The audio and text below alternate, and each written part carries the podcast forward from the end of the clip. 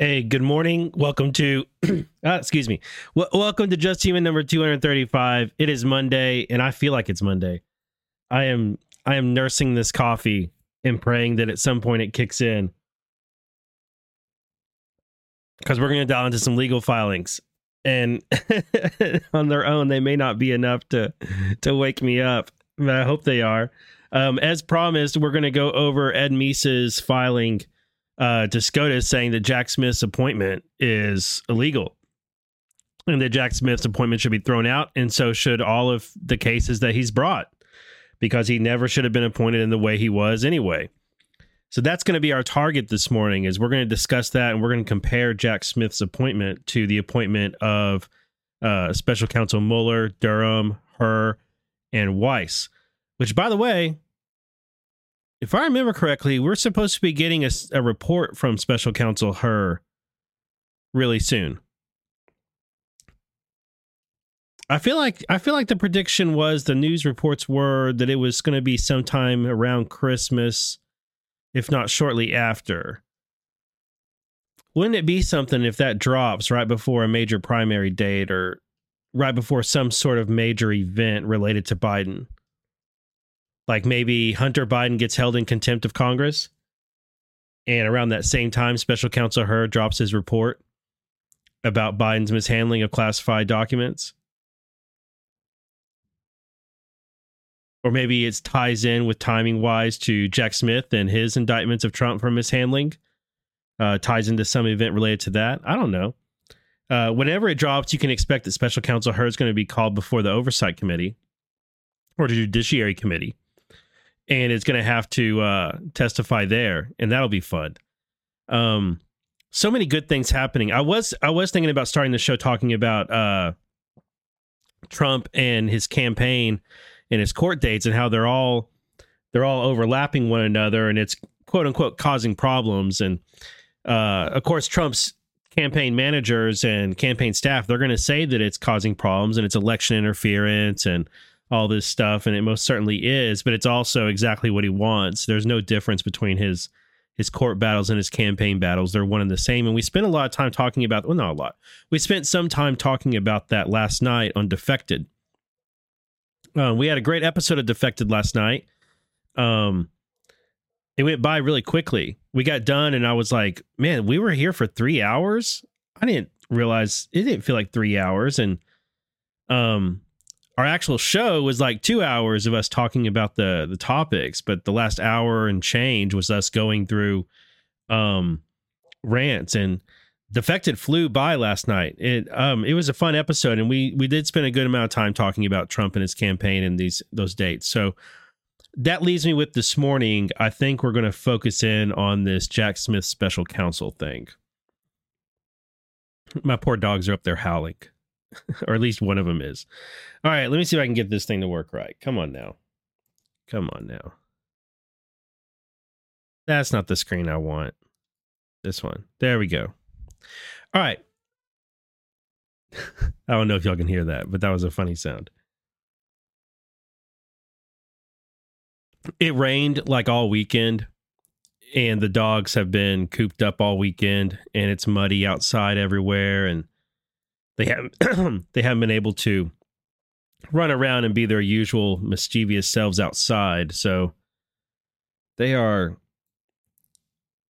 kind of in a mood, just like kids get when they have to stay inside when it's raining. So I'm planning on, after the show, taking them to the soccer field and letting them run around and be stupid for a little while, until they exhaust themselves.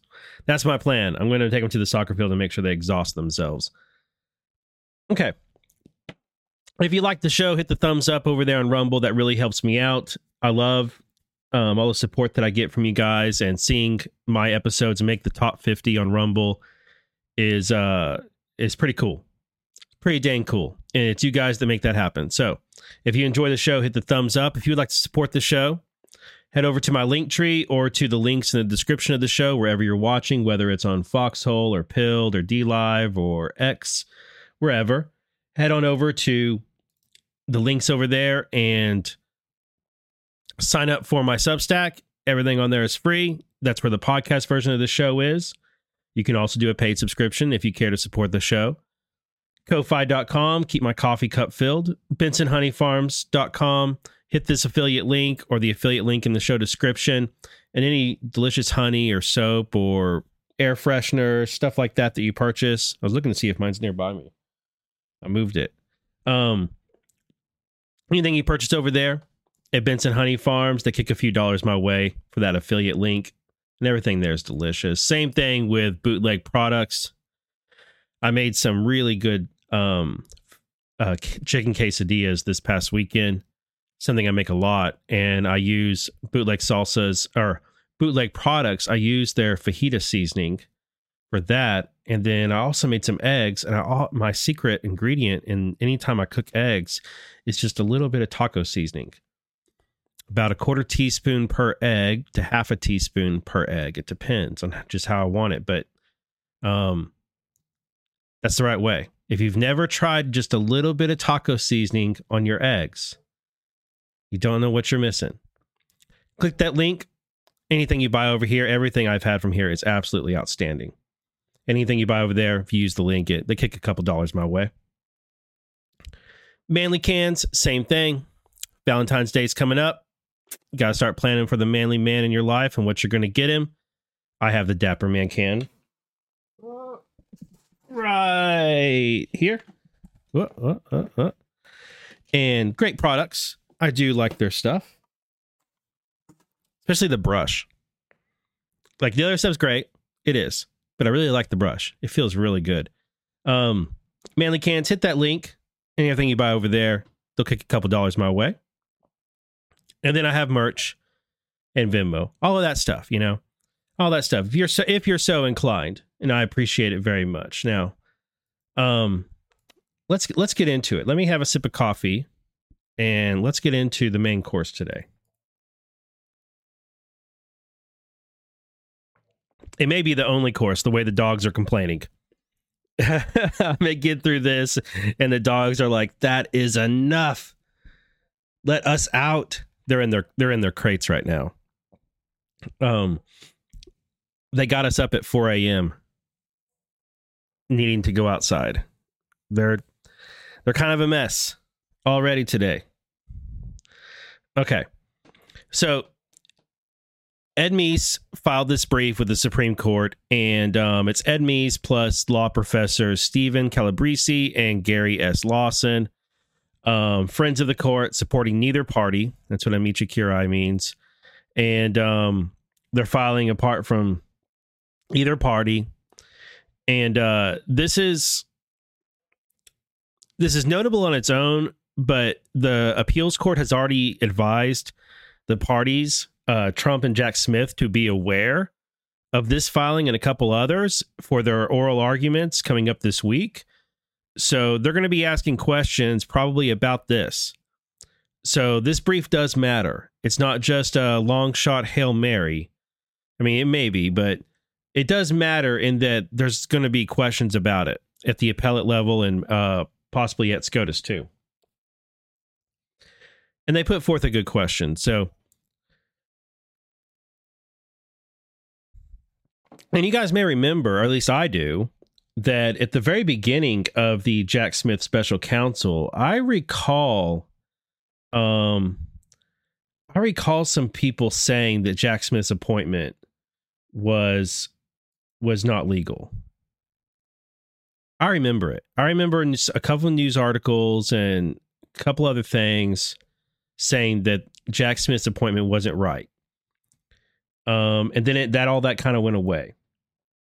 So it's kind of, there's a bit of deja vu going on here with this. I was just checking on Foxhole. I'm live on Foxhole, but I'm not.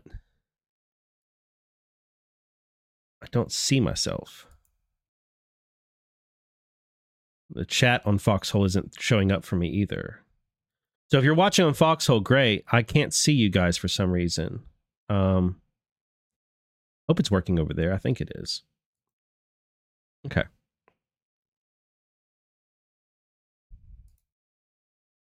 Let's zoom in here. A certificate, parties, okay, except for the following. This is who is here. In addition to the Amici briefs court, it's time to brief Brad Berenson. Hold up. I got the right one, right? Edwin Meese. Yeah. Okay. Files under review, related cases. Let's scroll past that. Disclosure, statement, table of contents. Well, that is the question, E.H. Kyle. If Garland appointed him, what makes it illegal? Yeah, that's the question. It has to do with the statute, which I don't know if you guys remember. There was an episode of Devolution Power Hour a while back where we were discussing the draft executive order that Trump supposedly got on December 18th of 2020, and he was going to appoint Sidney Powell special counsel to go in and seize the voting machines and all this stuff. And I said on that show that one of the issues with what they were saying is that presidents don't appoint special counsels. They used to, but the statute that allowed for that expired back in like 97 or 98 or 99, somewhere around there. It was in the late 90s. That statute expired and Congress never renewed it. So special counsels are appointed by the AG, the Attorney General, not by the president. So that draft executive order doesn't even make sense. And the story about it doesn't really make sense because Trump is asking his lawyers, can I do this? And they're saying, yes, you can do it, but we don't think it's a good idea. And it never makes sense because Trump doesn't have the power to do it, to appoint a special counsel. So, I don't know. We haven't got the full story of that day. All right, summary of the argument. Jack Smith does not have authority to conduct the underlying prosecution. Those actions can be taken only by persons properly appointed as federal officers to properly created federal offices. Neither Smith nor the position of special counsel under which he purportedly acts meets those criteria. And that is a serious problem for the American rule of law, whatever one may think of the defendant or the conduct at issue in the underlying prosecution. And I think this is well advised. While we're reading this, do your best to take out of your mind whether or not you like Jack Smith or Trump, or take out your own personal interest and feelings and estimations of the players involved. Let's just look at it as just by the letter of the law, letter of the statute, what attorney generals can and cannot do. Let's just look at it very dryly, okay, with no emotion or as little emotion as possible, and see if we agree with the argument that Ed Meese and these two law professors are making, okay? It's difficult for me and for everyone. It's difficult, you know, we're humans, but it's worth it to try and deal with this as dryly as possible with as little emotion as possible, and just see whether or not it's legal or illegal.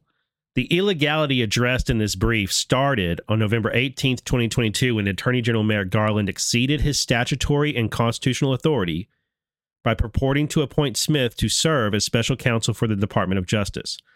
Smith was appointed, quote, to conduct the ongoing investigation into whether any person or entity, including former President Donald Trump, violated the law in connection with efforts to interfere with the lawful transfer of power following the 2020 presidential election or the certification of the Electoral College vote held on or about January 6, 2021.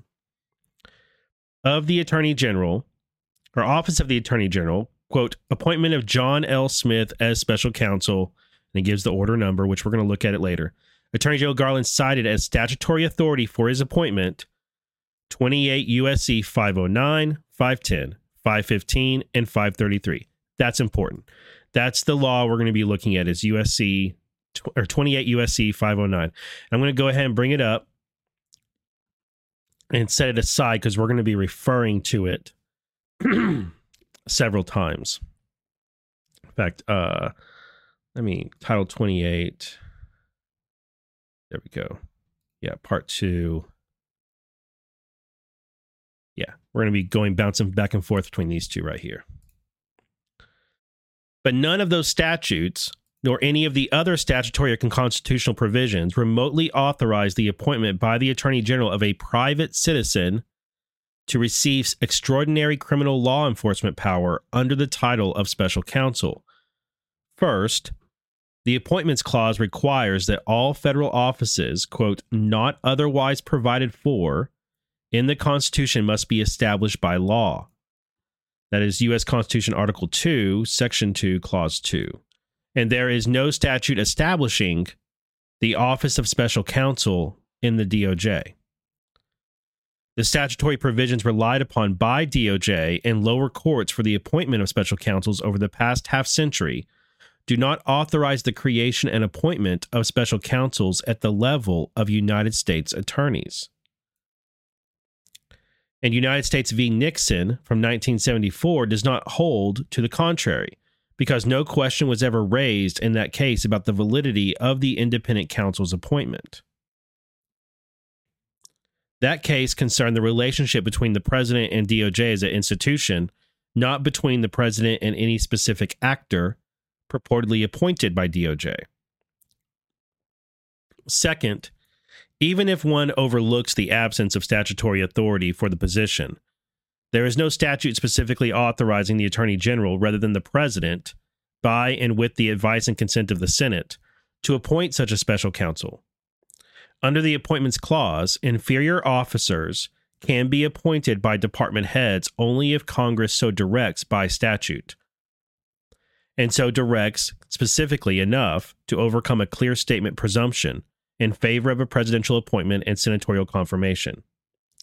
No such statute exists for the special counsel.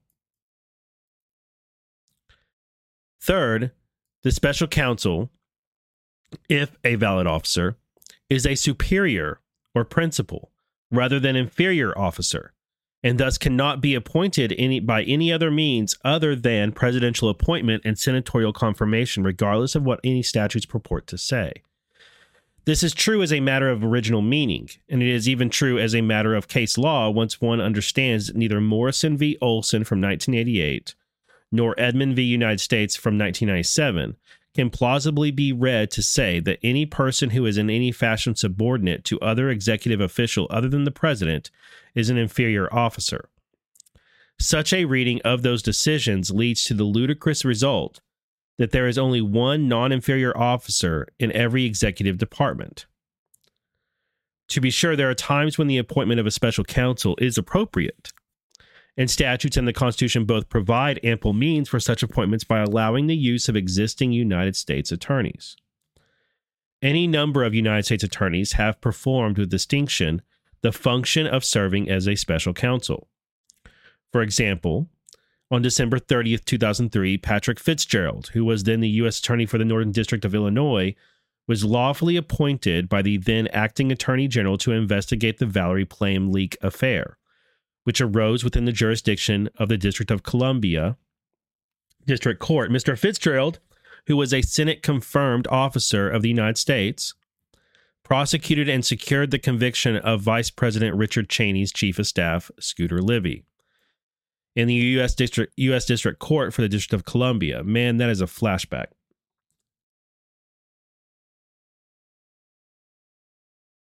For some of us who were paying attention back then, doesn't that just like...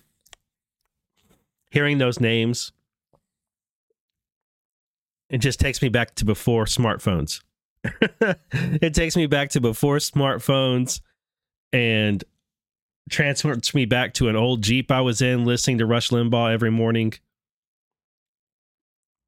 and Hannity and grr, those evil Democrats. Valerie Plame. All right, what a neocon I was back then. Ugh.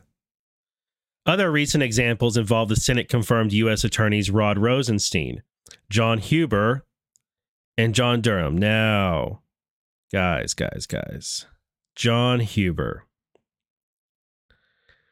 When's the last time you remember John Huber's name coming up in relation to Trump and things going on in Trump world?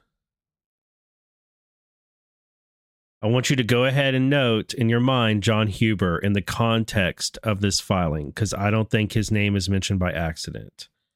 And I have a little pet theory that I've been chewing on ever since I started reading this document. I read it the day it came out or the day after. And ever since then, I've been thinking about John Huber. So, all of these investigations and prosecutions, I'm going to talk about him later. All of these investigations and prosecutions of high-level wrongdoing were lawful. What federal statutes and the Constitution do not allow, however, is for the Attorney General to appoint a private citizen who has never been confirmed by the Senate as a substitute United States Attorney under the title Special Counsel. This is what happened in November 18, 2022. That appointment was unlawful, as are all the illegal allegations that have flowed from it, including Citizen Smith's current prosecution of defendant. So Jack Smith is illegally appointed according to this. I'm going to check on Pilled just again. Okay, I see a few chats over there. Good morning to y'all. Pam Tate, Daily Insanity, Captain McMuffin, and John Otter. Captain McMuffin talking about drinking coffee. I'm going to need more coffee than this. All right, glad it's working over there. All right, argument. No statute. This is the key argument. No statute authorizes the position of special counsel supposedly held by Smith.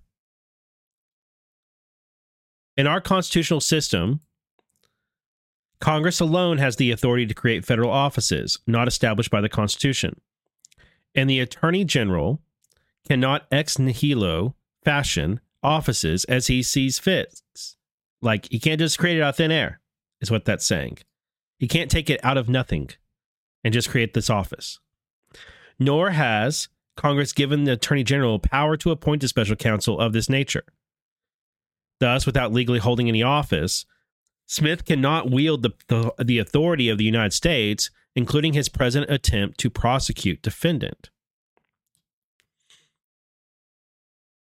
A. Only Congress can create a federal office.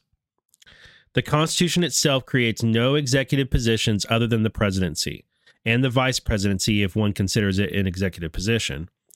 Instead, the Constitution commits the power to create federal offices to Congress under the Necessary and Proper Clause, which gives Congress the power, quote, to make all laws which shall be necessary and proper for carrying into execution the foregoing powers and all other powers vested by the Constitution of the United States, the government of the United States, or in any department or officer thereof. A law creating offices to carry out executive functions is the quintessential law, quote, necessary and proper for carrying into execution federal powers. Moreover, Congress has the exclusive constitutional power to create federal offices. And that is from a book by two of the people who filed here, Stephen G. Calabresi and Gary Lawson. And they have a book called Why Robert Mueller's Appointment as Special Counsel Was All Unlawful. Or not a book. Let's see. It's a filing, I believe. But, or at least a paper. I have a problem with that.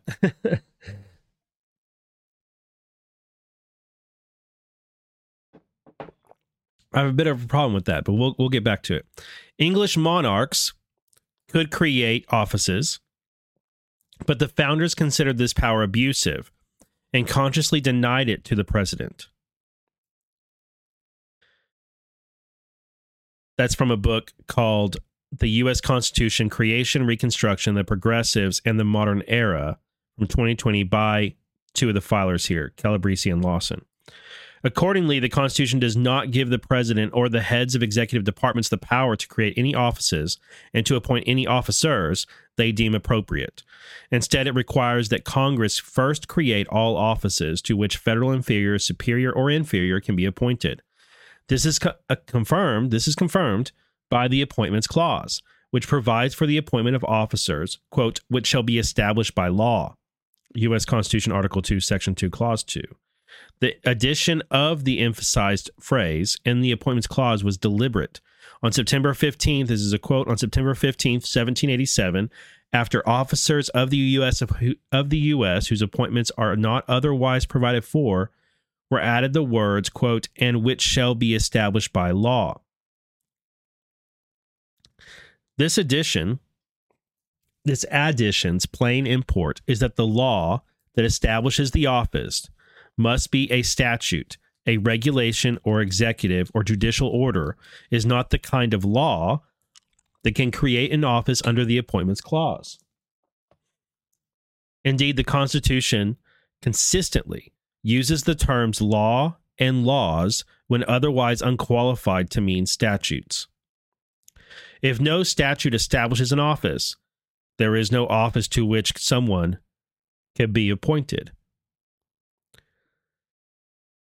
So simply put, they're saying, look, there is no office of the special counsel that has been created by law, and therefore Jack Smith cannot possibly hold such an office.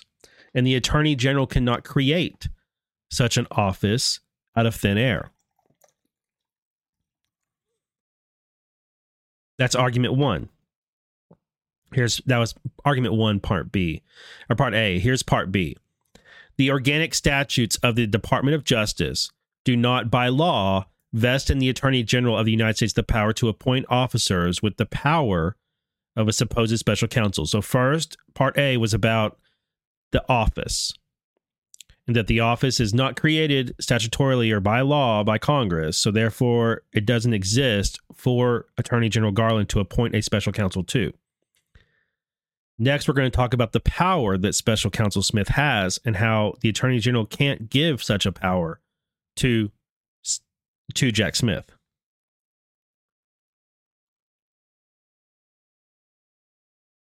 DOJ's current structure, as provided by the statute, includes an Attorney General, a Deputy Attorney General, Associate Attorney General, Solicitor General, 11 Assistant Attorneys General, one U.S. Attorney for each judicial district, currently 94, a Director of the Federal Bureau of Investigation, a Director of the U.S. Marshal Service, one U.S. Marshal for each judicial district, a Director of the Bureau of Alcohol, Tobacco and Firearms and Explosives, a Director of the Bureau of Prisons, 21 U.S. Trustees, and as many Assistant United States Attorneys and Special Attorneys as the Attorney General deems necessary. Those are his powers. Those are the offices which the Attorney General, by statute, can fill. This list does not include more than 100,000 people who work at DOJ. The vast majority of federal workers, including those who work at DOJ, are not, quote, officers of the United States. They are employees, whose appointments are not controlled by the Appointments Clause, and who therefore do not require specific statutory authorization. For their appointments, it suffices to provide, as Congress has done, that, quote, each executive agency, military department, and the government of the District of Columbia may employ such number of employees of the various classes recognized by Chapter 51 of this title as Congress may appropriate from year to year. 5 U.S.C. 3101. But officer positions must be specifically established by law, U.S. Constitution Article 2, Section 2, Clause 2. And employees cannot exercise the powers of officers. To be sure, the Ethics in Government Act of 1978 added to the mix an independent counsel appointed by a special three-judge court upon referral by the Attorney General. But the statutory provision for the independent counsel expired in 1999 when Congress failed to reauthorize it. That's what I was speaking of earlier. They used to call it an independent counsel, but the statute that allowed for that expired in 99.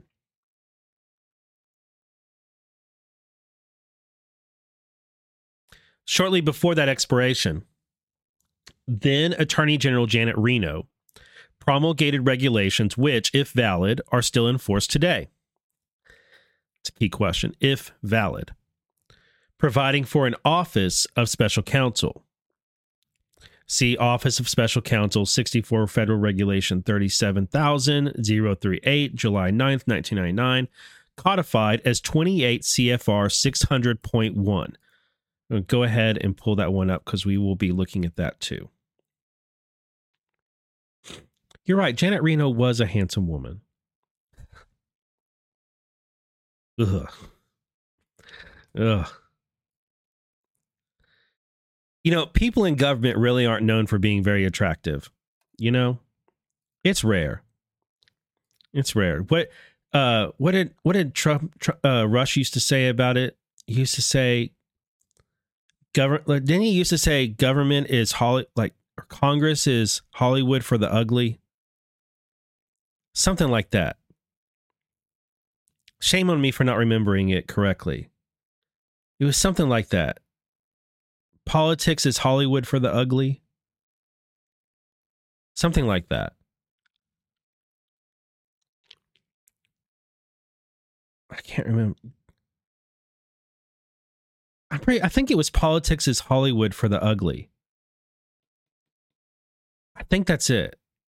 Or that's really, really close to what he used to say. All right. The regulations clarify that outside counsel means someone from outside the United States government. The Reno regulations, like the independent counsel statute, contemplate appointment as a putative inferior officer of a non-governmental official to an office that is fully the equivalent of a United States attorney. So an outside office that is the equivalent of a United States attorney's office. But regulations are not the kind of law that can establish a federal office. Only a statute can do that under the Appointments Clause, and no statute creates a special counsel with the jurisdiction and authority Smith wields. The Reno regulations cite as authority 5 U.S.C. 301 and 28 U.S.C. 509, 510, 515 through 519.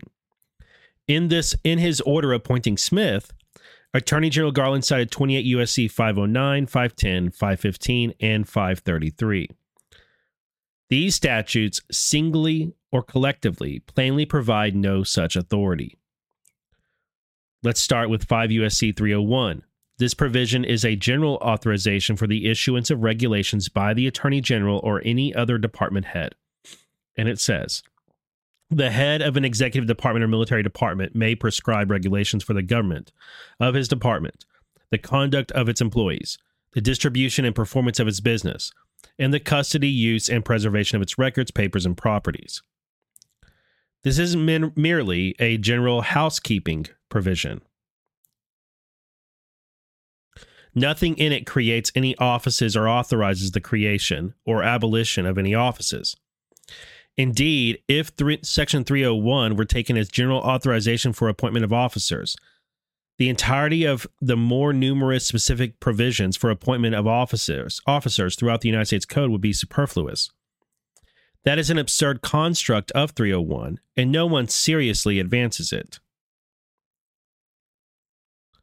Next, 509 of Title 28, Section 509 of Title 28 merely says that, quote, all functions of other officers of the Department of Justice, and all functions of agencies and employees of the Department of Justice are vested in the Attorney General, except for some functions not relevant here. But this provision, likewise, does not authorize the creation of any office. It simply says that the Attorney General can control all his subordinates in DOJ or personally assume and exercise their responsibilities. Similarly, Section 510 merely says, quote, the Attorney General may from time to time make such provisions as he considers appropriate, authorizing the performance by any other officer, employee, or agency of the Department of Justice of any function of the Attorney General. As with Section 509, the statute provides for shifting authority among the persons who work at DOJ, but it says nothing about who those persons are or how they got there. Attorney General Garland also cited 28 U.S.C. 515 and the Reno regulations relied on 28 U.S.C. 515 through 519. Again, alone or singly, none of these provisions comes close to authorizing the creation of a special counsel for the appointment by the Attorney General of a private citizen to the position.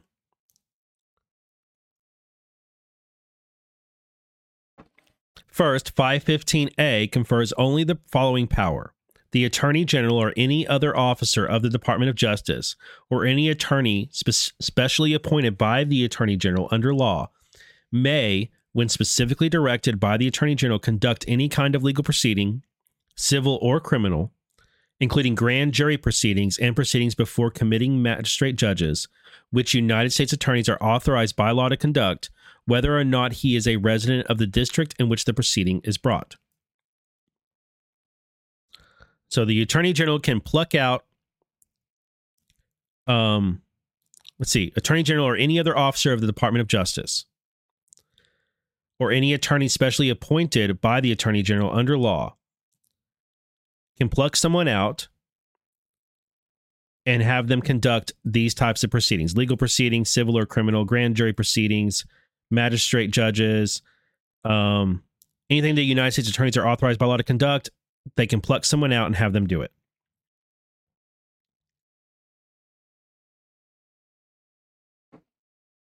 Thus, 515A does not create any offices or authorize their creation. Instead, it concerns the powers of people who have been properly appointed to offices under the law pursuant to other statutory provisions. So it's people who already have that power vested in them. They can be plucked out and assigned the duty of performing these other proceedings. But they already had the power. And it allows the Attorney General to designate a U.S. attorney or a special attorney appointed under law to prosecute a case, whether or not he is a resident of the district in which the proceeding is brought. Thank John Huber. Section 515A is thus a geographical and jurisdictional allocative provision, not a grant of power to appoint private citizens as special counsels. For example, in 2003, this clause allowed the Attorney General to appoint Patrick Fitzgerald, the Senate-confirmed U.S. Attorney for the Northern District of Illinois, to take on special counsel duties to investigate the Valerie Plame affair, which arose in the District of Columbia. Section 515A permits this geographical flexibility. Second, 515 adds in a subsection B. Each attorney specially trained or specially retained under authority of the Department of Justice shall be commissioned as a special assistant to the Attorney General or special attorney and shall take the oath required by law. Foreign counsel employed in special cases are not required to take the oath. The Attorney General shall fix the annual salary of a special assistant or a special attorney. Again, this subsection is not a grant for a new power to retain or to hire new officers, but instead provides on its face that attorneys who have already been hired or retained and who may be only employees, not officers, can also have a title and salary. To be sure, 515A and 515B both assume that there are going to be attorneys, quote, specially appointed by the Attorney General under law, and, quote, specially retained under the authority of the Department of Justice. And indeed, an explicit provision elsewhere in Title 28, Section 543, authorized the Attorney General to hire such persons who can then be denominated and commissioned as special assistants or special attorneys under 515B. These provisions confer no authority to create offices.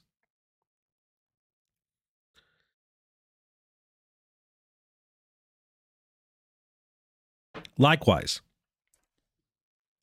Section 516 through 519 concern the internal allocation of authority among existing DOJ personnel and provide no authority to create offices. Section 519, for example, provides, quote, Except as otherwise authorized by law, the Attorney General shall supervise all litigation to which the United States, an agency or officer thereof, is a party, and shall direct all United States attorneys, assistant United States attorneys, and special attorneys appointed under Section 543 of this title in the discharge of their respective duties. There is no office creating power here either. Section 519, however, points to the correct answer regarding the Attorney General's statutory authority to appoint special counsels. Section 519 notes that there are special attorneys appointed under Section 543 of this title. Indeed, there are. Section 543 of Title 28 is explicit authority for the Attorney General to appoint special counsels. Yet neither the Reno regulations nor the Garland memo appointing Smith makes any mention of this provision. Why not? Because Section 543 does not authorize the kind of special counsel contemplated by the Reno regulations or the Garland appointment of Smith. Section 543 is narrowly cabined, as one would expect from the overall structure of Title 28. The government for decades has steadfastly refused to rely on this provision that explicitly provides the Attorney General with hiring authority, and it continues to refuse to rely on it in current litigation, for the obvious reason that the provision contains internal limitations which the government seeks to avoid. This is clear from the text of Section 543, which provides, quote, A, the Attorney General may appoint attorneys to assist United States attorneys when the public interest so requires, including the appointment of qualified tribal prosecutors and other qualified attorneys to assist in prosecuting federal offenses committed in Indian country. B, each attorney appointed under this section is subject to removal by the Attorney General. This is an obvious and explicit authorization for the creation and appointment of special assistants or special counsels. They mean the same thing, really.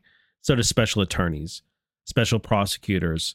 Those terms are all thrown around interchangeably, who merely assist U.S. attorneys when the public interest so requires. There are, moreover, many contexts in which the appointment of such persons makes sense. The government often encounters problems for which private lawyers have expertise, either gained from past government experience or private experience. Think Huber. On matters such as organized crime, banking, antitrust, tribal law, and so forth. Those lawyers may not want a permanent government position, but may be willing to help the government on a limited basis, perhaps as part of a task force or a team, dealing with a specific piece of complex litigation requiring expert knowledge. An appointment as a special assistant or special counsel under the control and direction of the United States Attorney is an obvious win-win in such instances.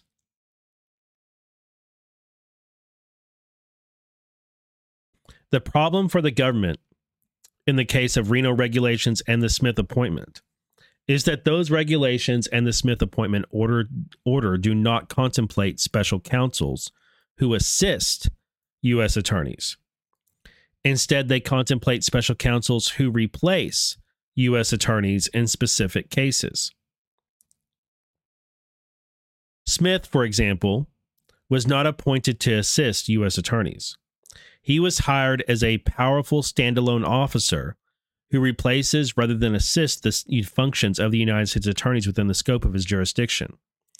This is precisely the role that the Ethics in Government Act authorized for independent counsels, but that statute no longer exists.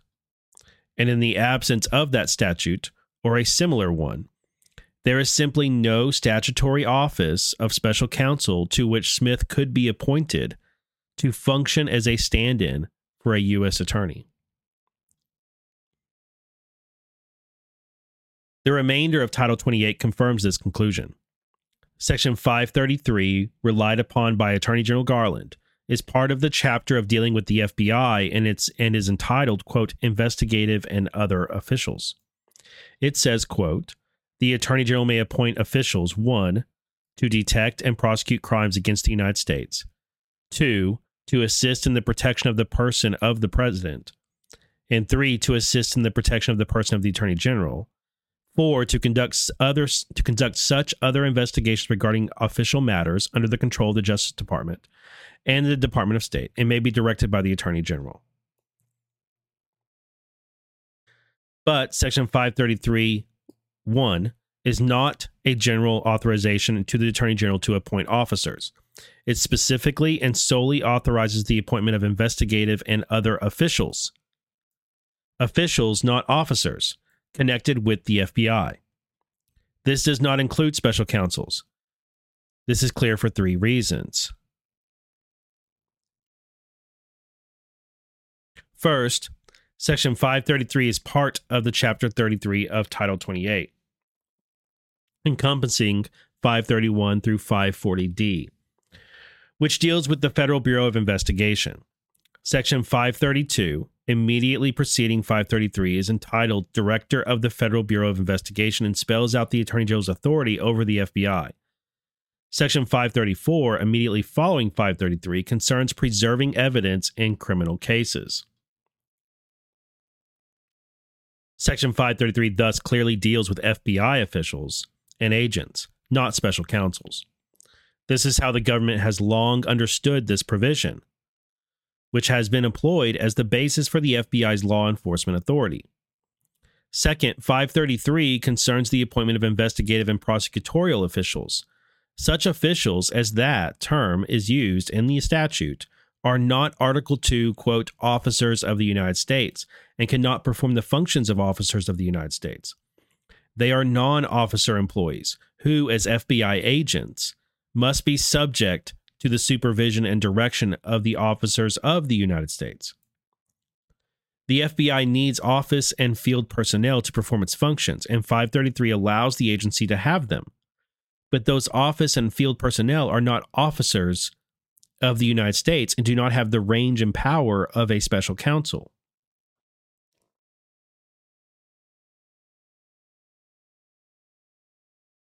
To the contrary, the word officer is a constitutional term of art, not only because it is used that way in the Appointments Clause, but also because Article 2, Section 4 allows for the impeachment and removal from office of, quote, all civil officers of the United States. Congress can try to impeach the Deputy Attorney General or the FBI Director or the Director of DHS, such as what is on the table right now, which Johnson says he has the votes for. Congress can try to impeach the Deputy Attorney General or the FBI Director, but no one thinks Congress can impeach DOJ trial attorneys, Office of Legal Counsel attorney advisors, or field personnel of the FBI. What is more, officers can be put by Congress in the line of succession to the presidency. See U.S. Constitution Article 2, Section 1, Clause 6. But no one thinks investigative officials at the FBI or DOJ trial attorneys, who are bureaucrats and employees, can be put in the line of succession to the presidency. That simply is not how Congress was using the term officials in Section 533. Third, and perhaps most tellingly, a cavalier reading of 533 to authorize hiring beyond its obvious scope obliterates the careful structure of Title 28. That title is divided into chapters dealing with the Attorney General, the FBI, U.S. Attorneys, U.S. Marshal Service, U.S. Trustees, Bureau of ATFE, and the now sunsetted Independent Counsel, which that statute that expired in 1999. Wide-ranging special counsels of the sort represented by Smith are not part of these provisions outside of the now-defunct Ethics and Government Act sections. At a more granular level, the effect of a loose reading of the statutes is even more bizarre. Congress, as noted earlier, has provided for the appointment, all with presidential nomination and senatorial consent, of a deputy attorney general, an associate attorney general, a solicitor general, exactly 11 assistant attorneys general, plus an assistant attorney general for administration who is in the competitive service and is appointed by the attorney general, and exactly 1 U.S. Attorney for each judicial district, of which there are currently 94. A reading of 533 to create essentially unlimited inferior officer appointment power in the Attorney General wreaks havoc on this structure. It would allow the Attorney General to appoint an entire shadow DOJ to replace the functions of every statutorily specified officer. No wonder the Reno regulations did not invoke it.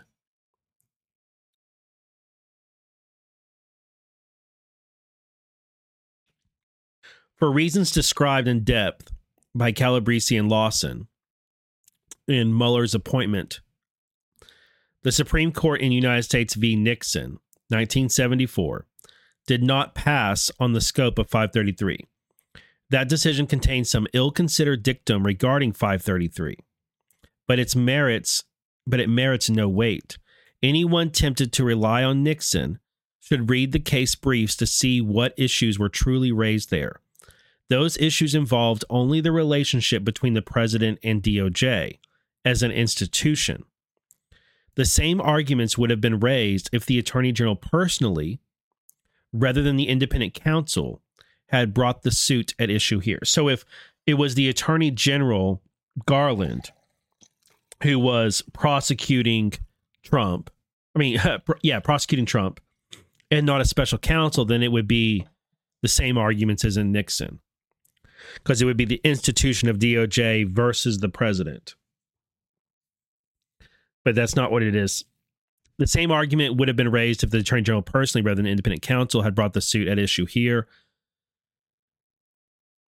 Moreover, Nixon was argued and decided before the modern rebirth of separation of powers, which dates from 2 years after Nixon in Buckley versus Vallejo, 1976. In short, the position supposedly held by Smith was not established by law. The authority exercised by him as a so-called special counsel far exceeds the power exercisable by a mere employee. He is acting as an officer, but aside from the specific offices listed in the statutes discussed above, there is no office for him to hold. That alone robs him of authority to represent the United States in any capacity, including before this court.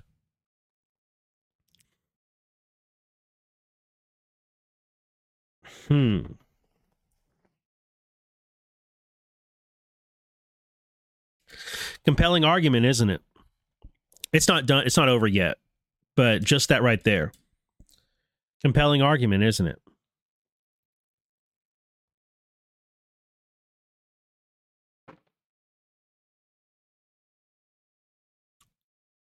I remember when I first read it, it made me pause. And it still makes me pause. Like, damn. That makes a lot of sense. Part 2. The Appointments Clause establishes a default rule that all heads of departments, principal officers, and superior officers require presidential nomination, Senate confirmation, and then presidential appointment. Even if one somehow thinks that existing statutes authorized appointment of standalone special counsels with the full power of a U.S. attorney, Smith was not properly appointed to such an office. No statute clearly authorized his appointment by any mode other than presidential appointment and Senate confirmation. Any such statute, of course, is governed by the Appointments Clause of Article 2, Section 2, which provides that the president, quote, shall appoint ambassadors, other public ministers and consuls, judges of the Supreme Court, and all other officers of the United States, whose appointments are not herein otherwise provided for, and which shall be established by law. But the Congress may by law vest the appointment of such inferior officers as they think proper, in the president alone, in courts of law, or in the heads of departments. This sentence makes three things clear. First, the default mode of appointment for all officers, whether superior or inferior, is presidential nomination, Senate confirmation, and then presidential appointment. Second, this default presumption can only be overridden by Congress in the case of inferior officers. Third, even in the case of inferior officers, Congress must speak clearly to authorize a permissible mode of appointment for those officers other than presidential nomination, Senate confirmation, and presidential appointment. This latter clear statement rule is implicit in the Appointments Clause and the constitutional structure. That clause is both a separation of powers and a federalism provision. It provides appointment power between the president and the Senate, not between the president and Congress as a whole, which lacks power to confirm appointees. The Senate is the body in which states receive equal representation, whatever their size or population, which guards against large state presidents underrepresenting smaller states in the executive and judicial departments, and is why states should appoint their own senators, and senators should not be elected to federal office. They instead should be appointed by governors, but that ship has sailed. Oh, a republic if we can keep it. As one convention participant put it, presidential appointment power without the check of the Senate would allow precedents, quote, to gain over the larger states by gratifying them with a preference of their citizens.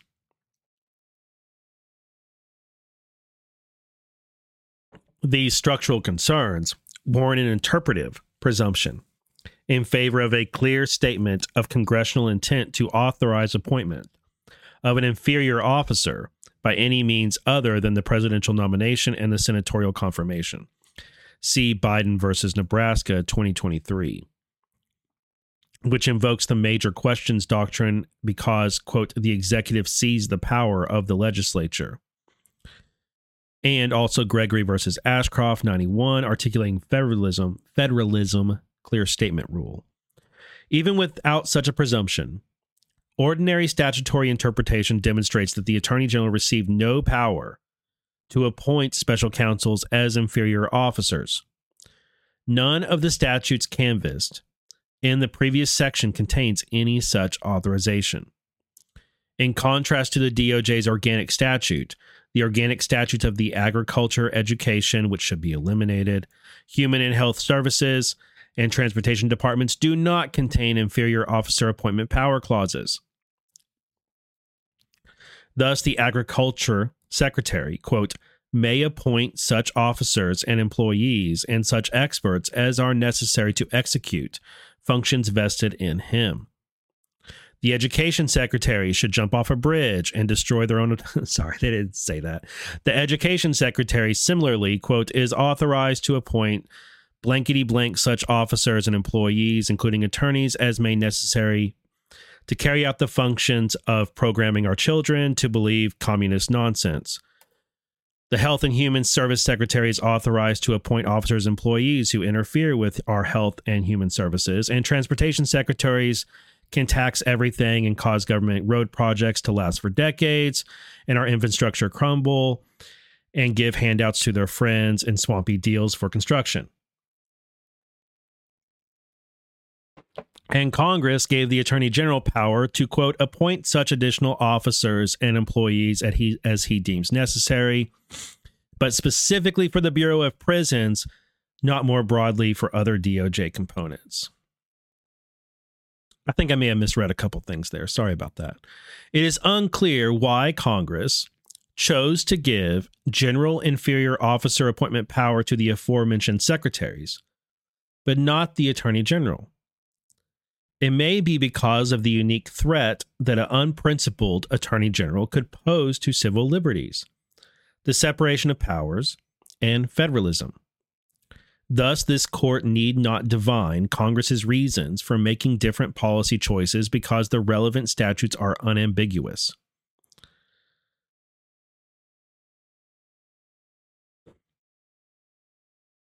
Thank you, Rhonda. Rhonda just finished my JonBenet Ramsey episode. I'm glad you found it intriguing. I did too. At the time I recorded it, I didn't quite believe the theory I presented. Thought it was a worthy exercise, but later on, a couple weeks later, I found myself saying, you know what? That makes a lot of sense. I think it was a proof of concept. I do. I think they faked that as a proof of concept for the technology they wanted to sell the intel and defense industry agencies, which her dad did. Her dad did sell it to them. DZ Dork, good morning. I will permit you to be late. That's fine. At least you showed up for class. Iowa Trump, good morning to you. Haven't seen you in a while. Glad you're here. Okay. Part 3. Am I out of coffee? Oh, darn. Oh, darn.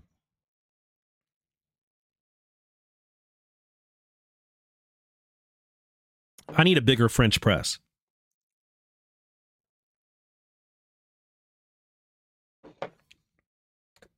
I visited my uncle when I was in Texas last month, and he had a true percolator, like a real old school percolator, like my grandfather had, like his dad. And first time, I mean, if I've ever used a percolator before, I've forgotten it. But I think it's the first time I've ever used an actual percolator. And it was really good. I liked it. I liked it a lot. I typically do French press and walk around with my little mug, a little thermos of coffee.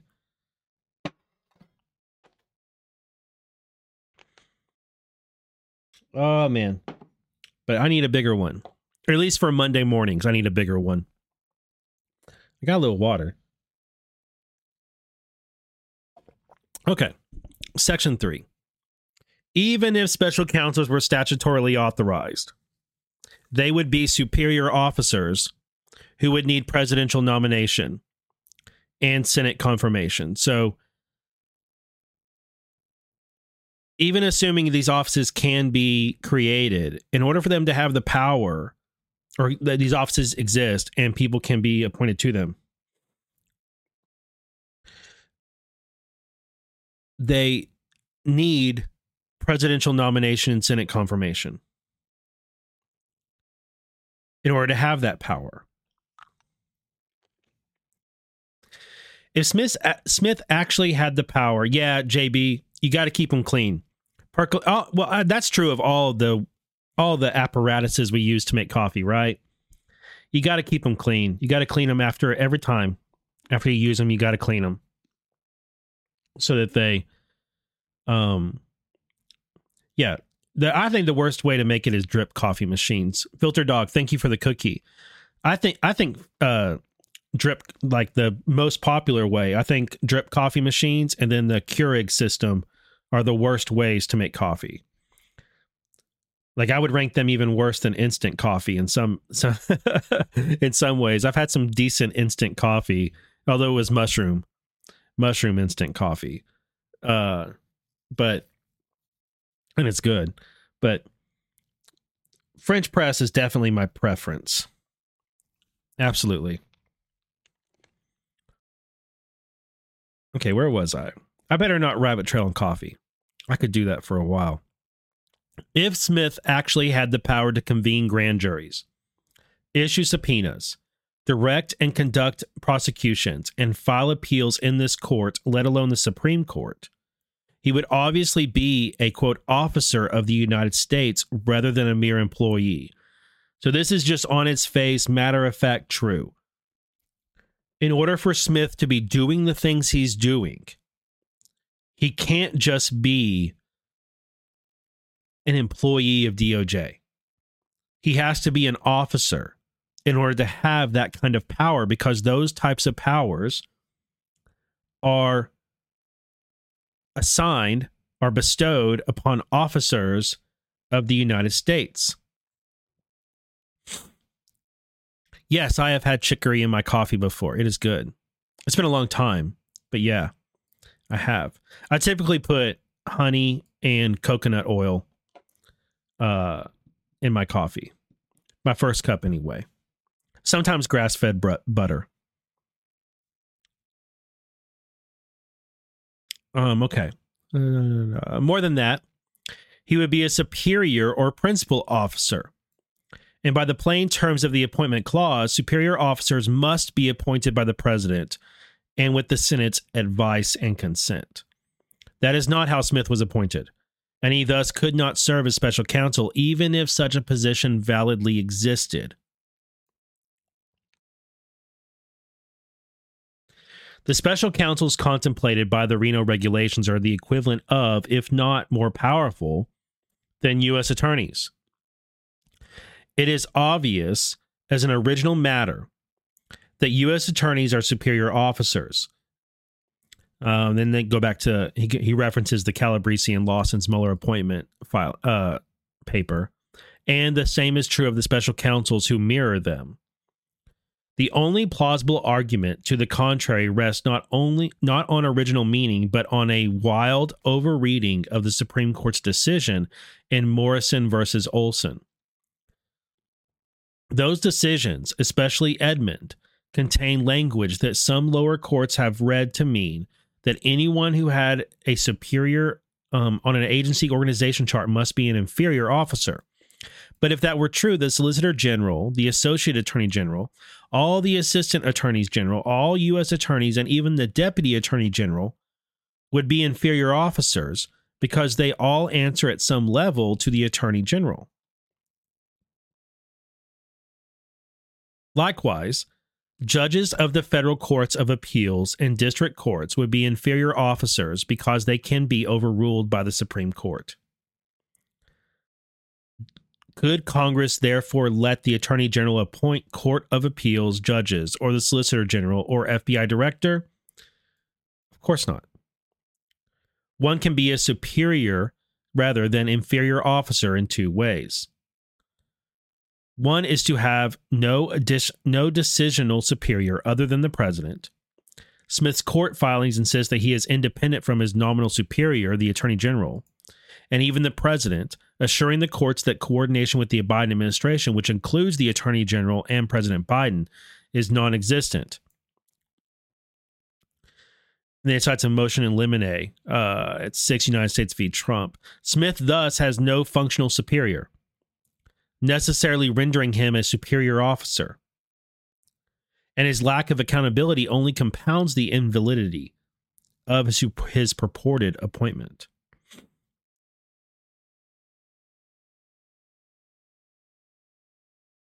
So they're arguing that if we take Smith at face value, we take him as presented,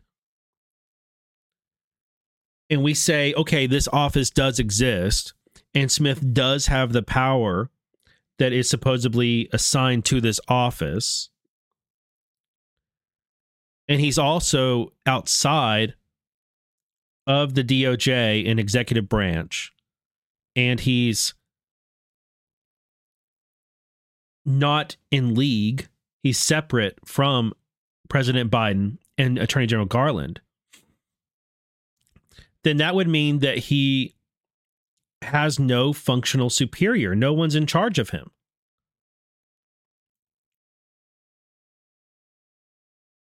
And that doesn't make sense, because that would mean that he has no accountability. He's not accountable to anybody. The other way to be a superior officer is to have so much power and authority that one is superior in a substantive sense. For example, in the late 18th century, a court whose decisions were not subject to review by any other court could nonetheless sometimes be called an inferior court if its jurisdiction or geographic scope was not as extensive as those of other courts. This is why an early draft of Article III at the Constitutional Convention proposed creating, quote, one or more supreme tribunals. Inferior does not exclusively mean subject to control, direction, and review. It means that much, but it can also mean more in certain contexts. As Justice Souter perceptively wrote in his Edmund concurrence, quote, because the term inferior officer implies an official superior, one who has no superior is not an inferior officer. It does not follow, however, that if one is subject to some supervision and control, one is an inferior officer. Having a superior officer is necessary for inferior officer status, but not sufficient to establish it. Either way, if Smith is an officer, Smith is a superior officer.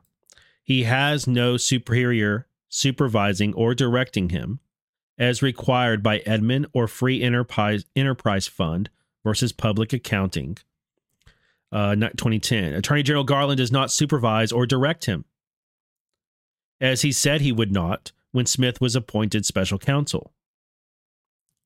And Smith is appearing in this court on behalf of the United States. He is prosecuting a former president, the first time that has happened in our nation's history. Smith is purporting to exercise at least as much power as a U.S. attorney, and arguably more.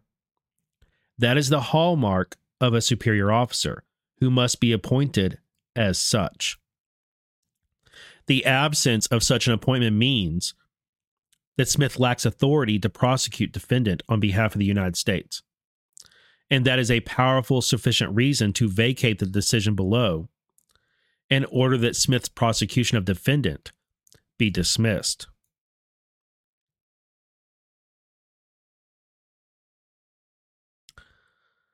This is a good filing.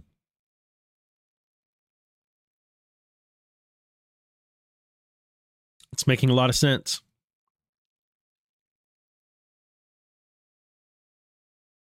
I don't like it, but it's good. It's very compelling. Part four. We're almost done with this, and then we're going to look at the differences between the appointments of various special counsels. This panel is not bound by contrary circuit precedent because SELA law is supervening authority, and this issue may be reached sua sponte on appeal. On the issue of Smith's authority, moreover, this panel, meaning Supreme Court, is not bound by, in reply to grand jury investigation, D.C. Circuit 2019, which held that private citizens can be appointed as special counsels consistent with the appointments clause. Following that decision, the Supreme Court further explained the appointments clause's requirements, including an observation that restrictions on the removability of appointed officers have been upheld only under two narrow exceptions, not relevant here. Reference SELA law, and it tells you exactly where to look. Moreover, SELA law expounded the problems with the Constitution's separations of powers entailed by the CFPB director. Like the director there, the framers' determination to, quote, divide power everywhere except for the presidency renders the special counsel's purported insulation from removal unconstitutional. Thus, SELA law constitutes supervening authority between grand jury and now. The law of the circuit doctrine does not require continued adherence to a panel discussion consistent with subsequent Supreme Court precedent. See Maxwell v. Snow, 2005. At minimum, this issue warrants polling the full court as a substitute for an en banc determination. Furthermore, this court, meaning this is addressed to the Supreme Court, may reach this issue now. This is filed with the Supreme Court, but it's also at the appeals court right now in D.C. That is because the Supreme Court has, quote, expressly included appointments clause objections in the category of non-jurisdictional structural constitutional objections that could be considered on appeal, whether or not they were ruled upon below. Courts have discretion to consider appointments clause challenges raised for the first time on appeal. Judicial economy also points towards this court deciding the appointments clause issue now, as otherwise defendant will simply raise it before the district court if the case is remanded, and this court will face this issue again on appeal. This panel is accordingly free to invalidate Smith's appointment and should do so. Conclusion. Not properly clothed in the authority of the federal government, Smith is a modern example of the naked emperor. Illegally appointed, he has no more authority to represent the United States in this court or in the underlying prosecution than Tom Brady, Warren Buffett, or Beyonce. That fact is sufficient to sink Smith's prosecution of defendant, and the court should vacate the decision below and order that the prosecution be dismissed. We express no views on the substantive issues addressed in the parties' briefs.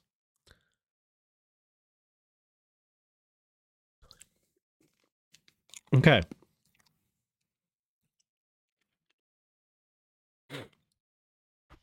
Very, very compelling. And, you know, I like that basically it was up until this line right here where it mentions some celebrities, right? And it's kind of like a, you know, kind of makes you smile a little bit. You know, it's like we're having a little bit of fun calling Smith a naked emperor and saying that he's no more special than Tom Brady, Warren Buffett, or Beyonce. Other than that, like, this filing was straight up. It doesn't play to emotions. It doesn't play politics. It's not full of like any hyperbole or, you know, it's not half past clever, editorializing. Like, it's just straight up. These are the powers. These are the laws at issue. These are the statutes. This is what the Constitution says. This is what Nixon says. Like, this is just straight up. Legally, Smith cannot exist as an officer of the United States, and therefore he does not have the power he supposedly has, and he should be thrown out. Okay. So let's just look at the appointments in recent memory of special counsels and see what the differences are. I will tell you, like I said before, I don't like this filing. Like, I like it as in I'm compelled by it. And I think it's a good filing and a good legal argument. It makes a lot of sense to me. And I'm really looking forward to what the appeals court and what SCOTUS eventually says in regards to this filing. I'm also looking forward to seeing what is said in defense of it. You know, how someone argues against it. But I don't like it because I don't want Smith invalidated. In fact, let's go ahead and entertain that now. So what do you think happens if the Supreme Court agrees with Ed Meese and the Supreme Court invalidates Smith's appointment and causes the dismissal of all of Smith's cases against Trump? Let's just move ourselves there and think about that.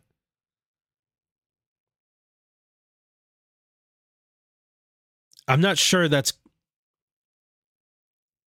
the right path, because then people will always say that Trump got off on a technicality, that Trump was guilty of the document scandal. He's guilty of inciting an insurrection on J6. He's guilty of trying to remain in power. They'll always say that all the charges Smith brought were the right charges to bring, and but Trump got off on a technicality. And then there's that Iowa Trump, right? If all these cases get thrown out, then whatever evidence and arguments Trump would have brought against those charges also never gets heard, at least not in a court of law, right? So I feel like that isn't the way you would want this to go.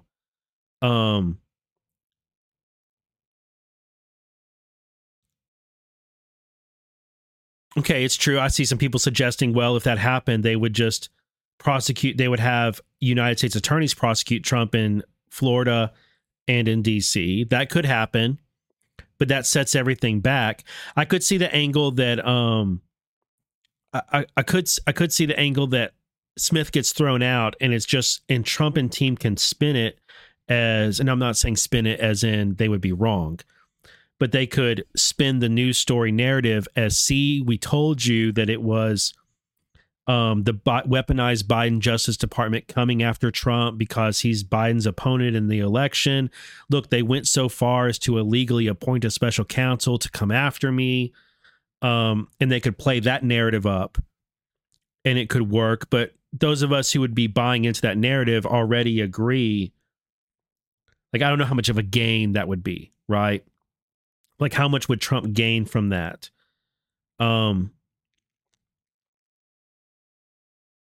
It's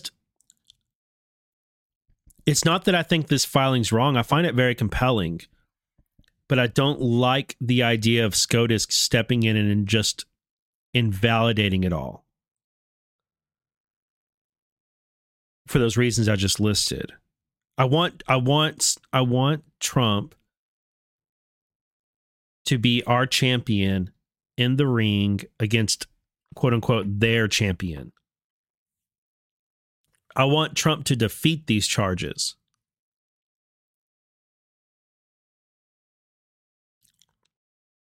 And I'm aware that I'm saying what I want. It's a very interesting filing. And I can't argue against it, but what I can do is show you what the other special counsel's appointments, what they were appointed under. Okay, so let's just compare. Let's just compare what these other appointments are. So let's start with Robert Mueller. Okay. Let's start with Robert Mueller. So he was appointed under 28 U.S.C. 509, 510, and 515. And we just talked about those earlier in that filing. And he was given authority to investigate matters that were within the scope of 28 CFR 600.4A and Section 600.4 through 600.10 of Title 28. Okay. So Mueller is 28 U.S.C. 509, 510, 515, 600.4, and 600.4 through 600.1, okay, or 0.10.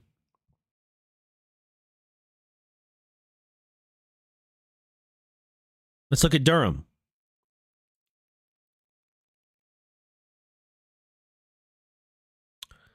Durham is appointed also under 28 U.S.C. 509, 510, and 515, and 28 CFR 600.4 through 600.10, and pursuant to 600.9B and 609A1. But it's 600.4 through 610, just like Mueller was. So Mueller's appointment and Durham's are citing the same statutes and federal regulations, right? Same ones. 509, 510, 515, 600.4 to 610. Okay. Let's look at Jack Smith. Jack Smith is 28 U.S.C. 609, 510, 515, and 533. So Smith's appointment adds Section 533. And then moving down, you see that he's also appointed under 600.4, 600.10, 600.4 through 600.10 of the Code of Federal Regulations. So the difference with Smith is that it adds something. It's not missing something between Mueller and Durham. It adds on Section 533. All right, let's look at Robert K. Hur. Because his name is John, Jack is a nickname. His name is John L. Smith. Robert K. Hur, it's the same thing. 28 U.S.C. 509, 510, 515, and 533. The same thing. Then also mentions section 600.4 to 600.10 of Title 28. But again, it adds on 533. Let's look at Special Counsel David C. Weiss.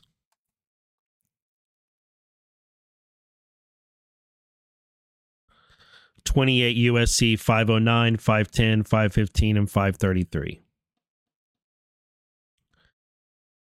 And same Code of Federal Regulations, 600.4 to 610. So Durham and Mueller are the same. 28 U.S.C. 509, 510, 515.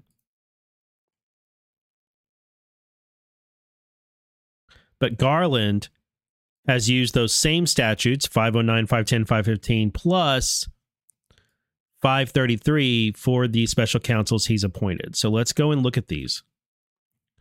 So first one, Attorney General 509.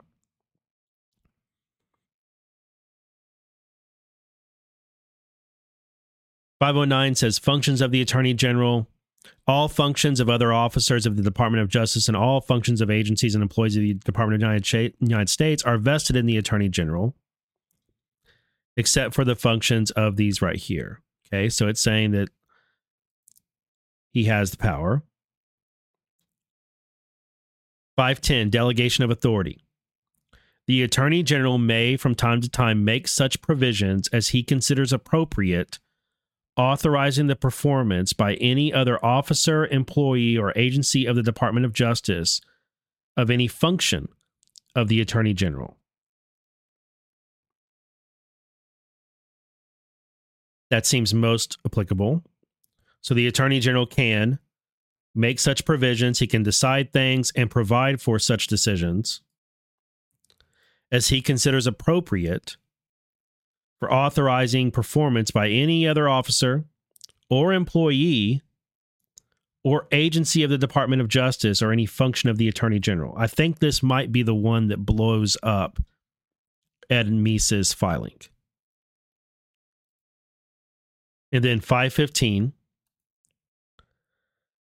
gives the Attorney General the authority for legal proceedings, commission, oath, and salary for special attorneys. The Attorney General may, or the Attorney General or any other officer of the Department of Justice or any attorney specially appointed by the Attorney General. That right there may be key. Any attorney specially appointed by the Attorney General may, when specifically directed by the Attorney General, conduct any kind of legal proceeding, civil or criminal, including grand jury proceedings, proceedings before magistrates, which United States attorneys are authorized by law to conduct, whether or not he is a resident of the district in which the proceeding is brought. B, each attorney specially retained under the authority of the DOJ shall be commissioned as special assistant to the Attorney General or special attorney, and shall take the oath as required by law. So that's 515. All right, so every special counsel, 509, 510, and 515, those sections we just read, every special counsel in the past 10 years has, roughly 10 years, has been appointed by those. But Attorney General Garland added on Section 533. So let's see what Section 533 says. For that, we got to go to FBI.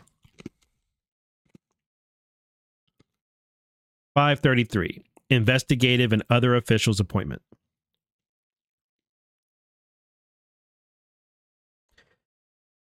The Attorney General may appoint officials, 1, to detect and prosecute crimes against the United States, 2, to assist in the protection of the President, 3, to assist in protection of the Attorney General, 4, to conduct other such investigations regarding official matters under the control of the DOJ and the Department of State as directed by the Attorney General.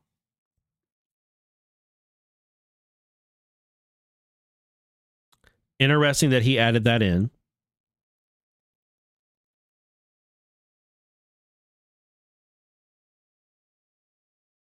it kind of seems like he already, like that was already implied with the other one. So did Attorney General Garland grab this one to shore up his appointments? Because Durham and Mueller, they didn't have 533 mentioned in theirs. But Garland decided to add 533 in his appointments of his special counsels.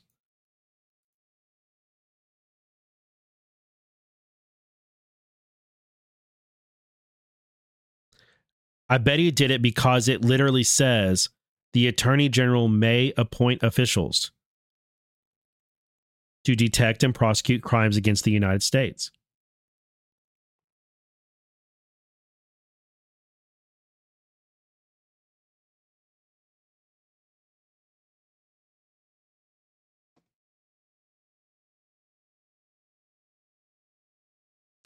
This is a tough one.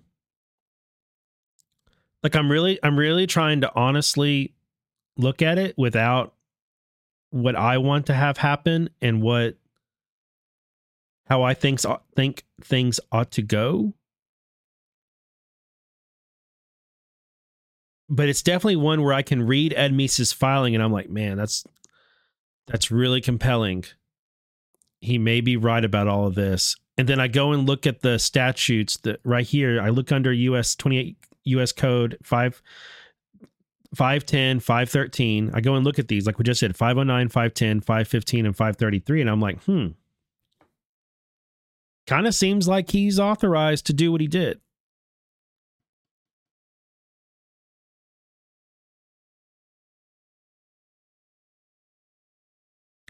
And here's something else that is bothersome about it. To me, if Jack Smith is, if Ed Meese's filing is correct, okay? If Ed Meese's filing is correct and Smith is illegally appointed, then wasn't John Durham also illegally appointed? And Robert Hur and David Weiss and Robert Mueller?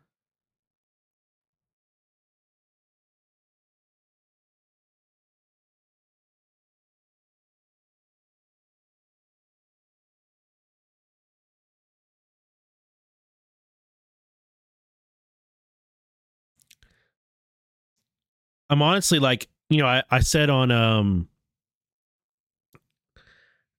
Defected, like not last night, but the week before, about how on Defected we're trying not to program you.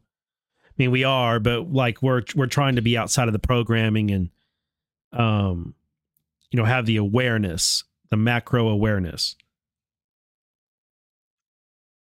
And then on this show, on my own show, I'm definitely 100% trying to program you guys. In other words, I'm trying to convince you of my point of view. I'm trying to cite documents and, you know, I bring evidence to convince you of certain things. Such as last week, I definitely wanted to convince everyone that Trump is Batman and that Trump is a DOJ asset. And I went through evidence of that. And like, I really, that's what I want. I wanted to convince you, in other words, program you to agree with me, basically, to see my side of things and to find it compelling and to incorporate it into your worldview.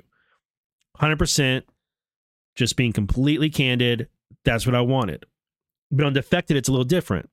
On purpose, we try to be a little different on Defected, where we're not trying to program you, or at least we're trying to make it clear that it is programming as we do it. You know, think for yourself and whatnot. But this is an instance on this show where I find both sides compelling, and I really don't have an answer.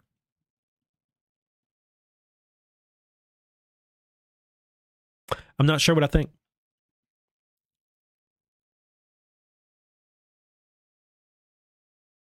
And one of the things I think, one thing that comes to mind here is that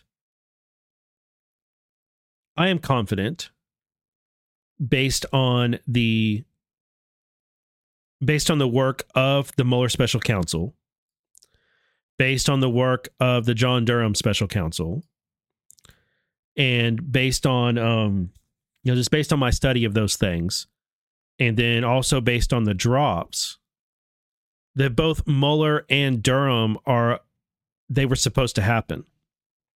Both of those special counsels are part of the plan.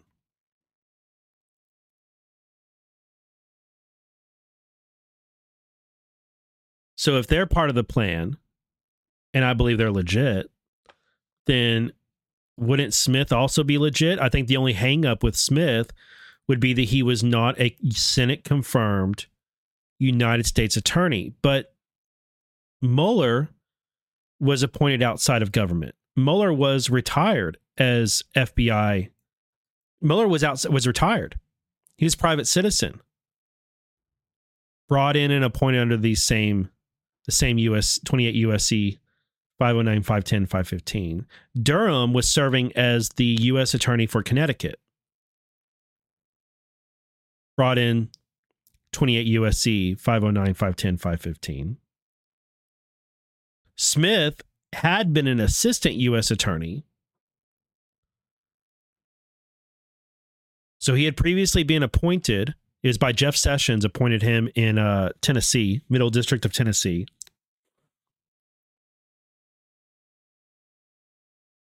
But he had left and had gone over to Europe, right?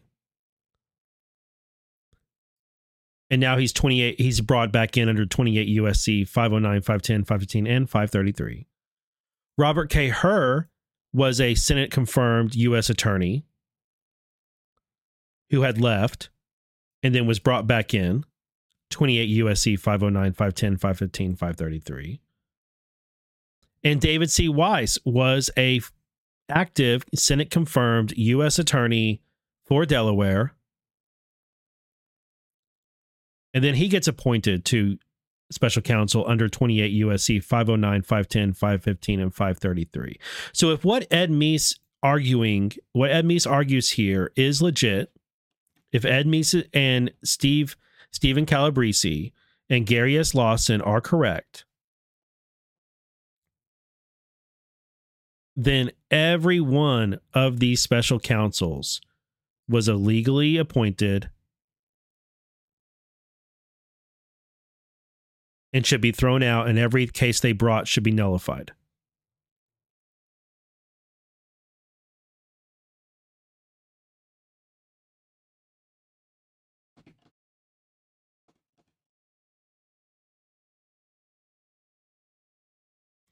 If Ed Meese, all right, let's entertain the opposite. Let's look at the opposite angle. If Ed Meese and Calabresi and Lawson are incorrect,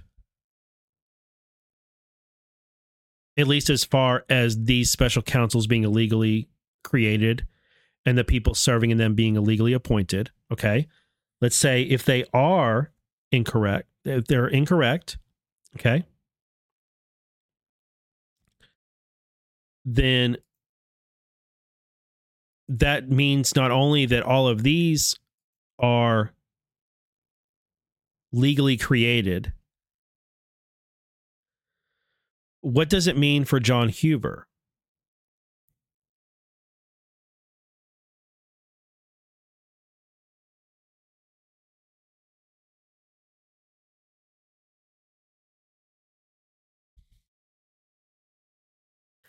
Because, you know, a lot of people think that John Huber is still doing work.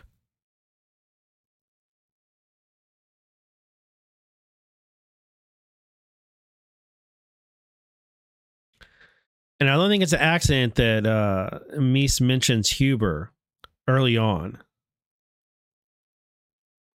Where is it?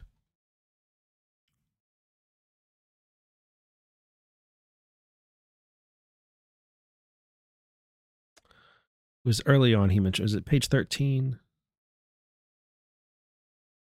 Let me control F it. Oh, yeah, it was. I was right there. It's right there on the screen. All right. So other recent examples involve the Senate-confirmed U.S. attorneys Rosenstein, Huber, and Durham.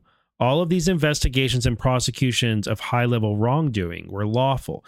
Okay, how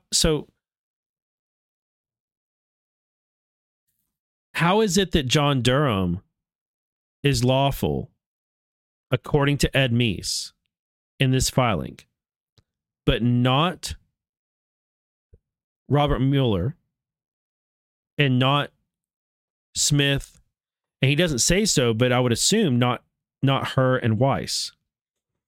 Is he only saying that Mueller and Smith are illegal appointments because they weren't United States confirmed attorneys? Because if that's it, I get it as far as that goes, but 509 and 510, the Attorney General may from time to time make such provisions as he considers appropriate, authorizing the performance of any officer, employee, or agency of the Department of Justice of any function of the Attorney General. So it seems like that it seems like to me 510 covers it.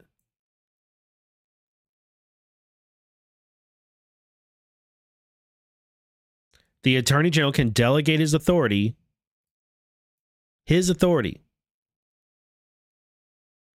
to any officer, employee, or agency of the Department of Justice. And what was 513? No, 515, sorry.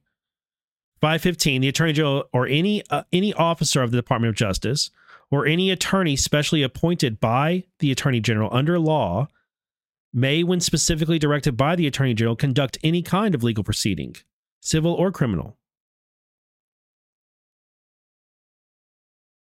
Is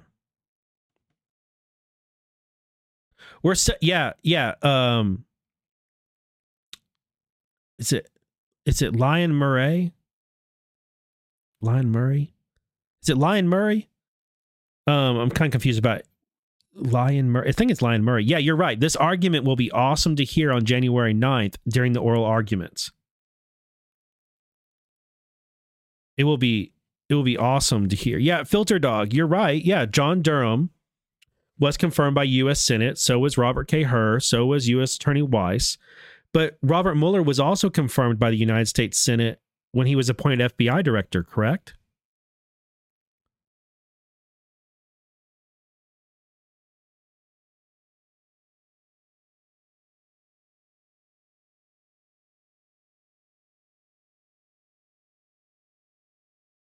Was Robert Mueller not also an officer of the United States as FBI director?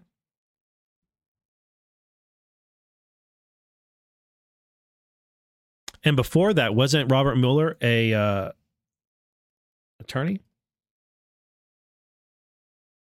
No.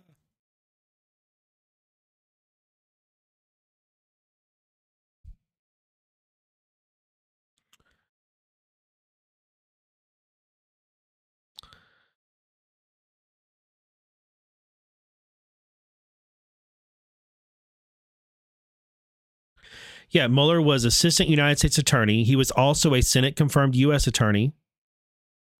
He was also a United States assistant attorney general for the criminal division and a homicide prosecutor in D.C. and acting United States deputy attorney general.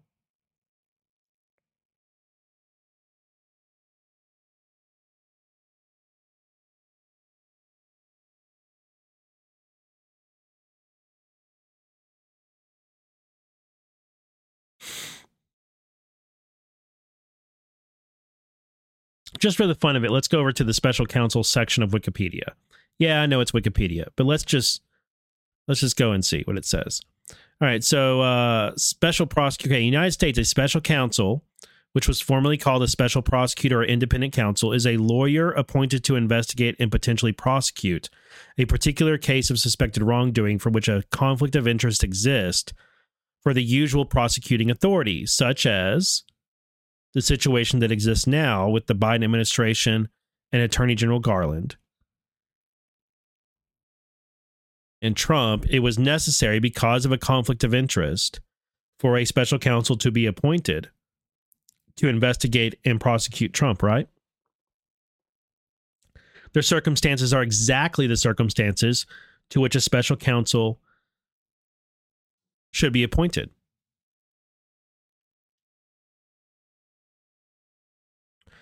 For example, the investigation of an allegation against a sitting president or attorney general. The terms special prosecutor and independent counsel and special counsel have the same fundamental meaning, and their use, at least at the federal level in the U.S., is generally differentiated by the time period to which they were applied.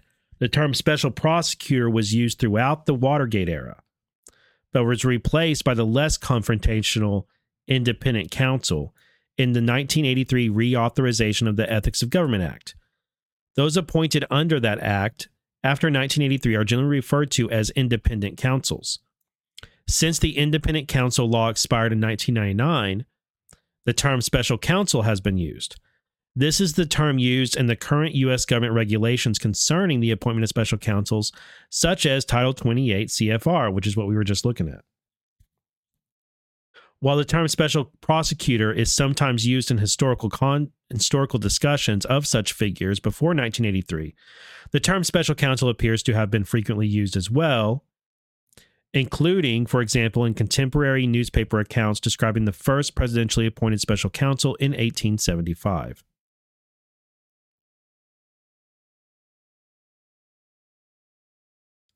Let's fast forward. May 17th, 2017, former FBI Director Robert Mueller was appointed special counsel. December 2020, Barr appointed John Durham. November 18th, Merrick Garland appointed Jack Smith. January 12th, Merrick Garland appointed Robert Hur. On August 11th, Merrick appointed David C. Weiss. The current regulations can be found in Part 600 of Title 28. We didn't look at those a while ago. Let's just go ahead and look. 600. General powers of special counsel. And this entire section tells you what are the powers of a special counsel. And the authority for a special counsel, it cites 28 U.S.C. 509, 510, 515 through 519.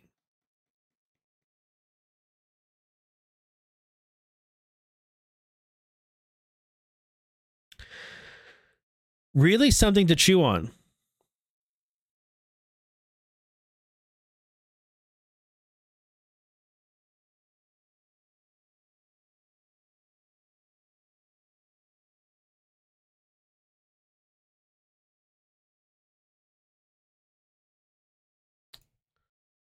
All right. That is my show for today. And I'm sorry I don't have any program for you directly to tell you exactly what to think and what it is or isn't. But I think the argument can be made either way. And that's what makes it so good, is that the argument can be made either way. And ultimately, we need SCOTUS to decide.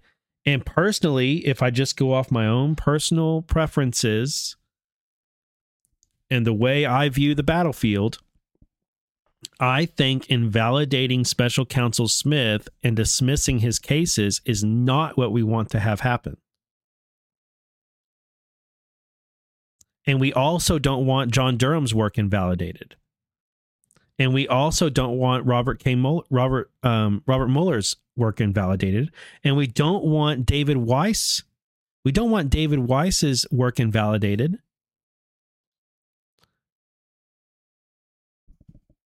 But of course, we're talking about what we want. You know, I'm looking at it from what we want to have happen, or what I want to have happen. What is legal? What is illegal? And it seems to me that you can make the argument either way, that it's legal or illegal, like depending on which angle you go at it, which is what makes Ed Meese's filing so good. It's a very compelling filing, and it was nice to read. So. Make a good argument. SCOTUS needs to decide this. No wonder the appellate court said parties need to be prepared to answer questions about it. So, not the last we've heard of this filing. This is definitely going to be a serious issue at the D.C. Court of Appeals and later at SCOTUS. So, all right, guys. If you enjoyed the show, please hit the thumbs up over on Rumble. That really helps me out. And if you're so inclined, visit my affiliate links, get something for yourself. some honey or some salsa, sauces, Manly Cans, whatever. And if you do so, they'll kick a few dollars my way. Or if you just want to keep me caffeinated, go to Ko-Fi.com and buy me a cup of coffee. And I appreciate everyone who does. Someone's asking for my JonBenet Ramsey episode. That is way back. It was a special live that I did 2 years ago. And I will find it for you real quick and link it in chat, because it is kind of difficult to find, and I should probably do something about that to make it easier.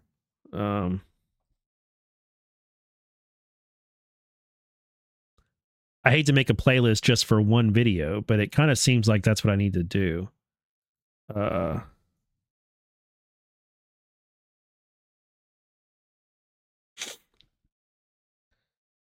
Okay, it is.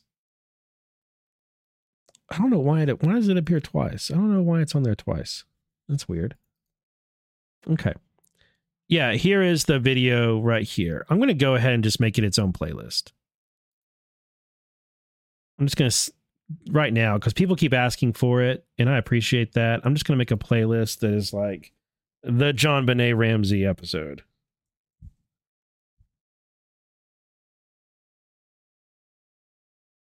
This is professional streaming right here, guys. This is how you do it.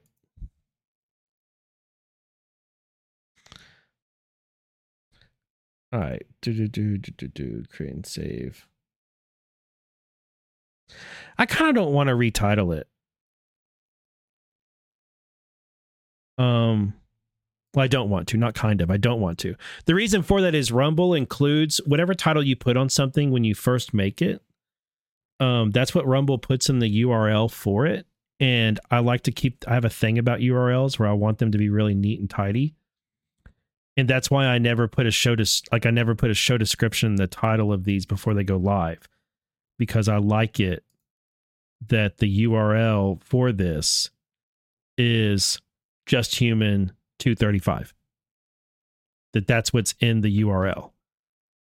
And I just like it. A little bit of an OCD thing with me, I guess, but yeah, that's all right. I put it in its own playlist, so it's much easier to find. I should have done that a long time ago. All right, guys, if you missed Defected last night, definitely check it out. Very good episode. And if you missed my Trump Batman stuff last week, you're really missing out. Go check it out. So, all right, y'all have a blessed day. Remember, we're not going to win every battle. We are going to win this war. I'll see y'all later.